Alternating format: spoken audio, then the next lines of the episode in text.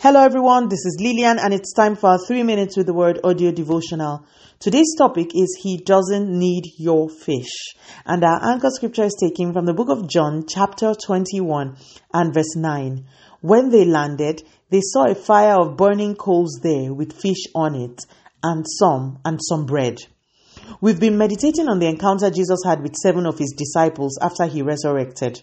Our anchor scripture gives us a very interesting detail. It says, after the disciples had obeyed the instruction to cast their net on the right side of the boat and had caught a haul of fish, they came back to the shore, and when they landed, they saw a fire of burning coals with fish on it and some bread. There was already fish. There was already bread on the shore. At dawn, no bakery had opened. Jesus did not get on any boat. Yet there was fish and there was bread. Again, today I will allow the Holy Spirit speak to your heart about why this detail was included in the account of scripture. In addition to whatever else the Spirit of God will speak to you, please know that Jesus has no need for your fish. None at all. In tomorrow's episode, we will see that when the disciples came to the shore, Jesus asked them for fish. Yet, today, our anchor scripture shows us that there was already fish on the shore.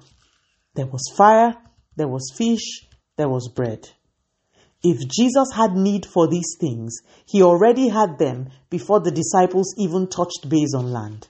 I say again, Jesus does not need your fish. And that's whatever fish is. He doesn't need your money. He doesn't need your business. He doesn't need your purpose. He can create fish out of nothing.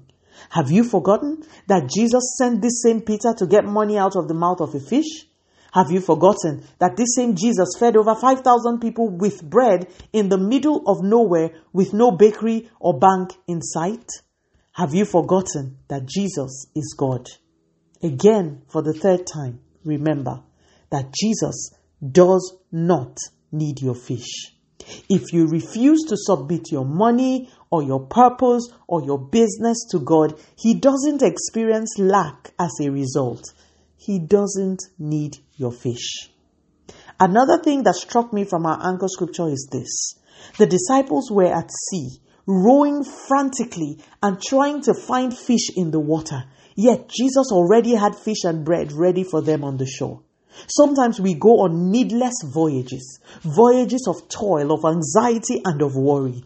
Yet Jesus is already sitting on the shore with all we need. Let this message bring, bring someone rest this morning.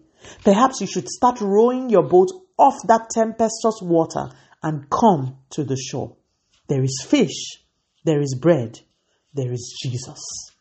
Let us pray. Father, in the name of Jesus, thank you so much for your word.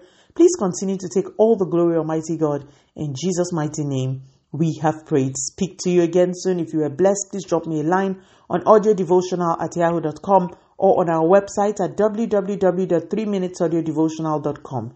You could also follow us on Facebook, Instagram, YouTube, and Twitter at 3 Minutes Audio Devotional. Remember, wrapped up in God's Word is all you need for your change to come. Love you and bye.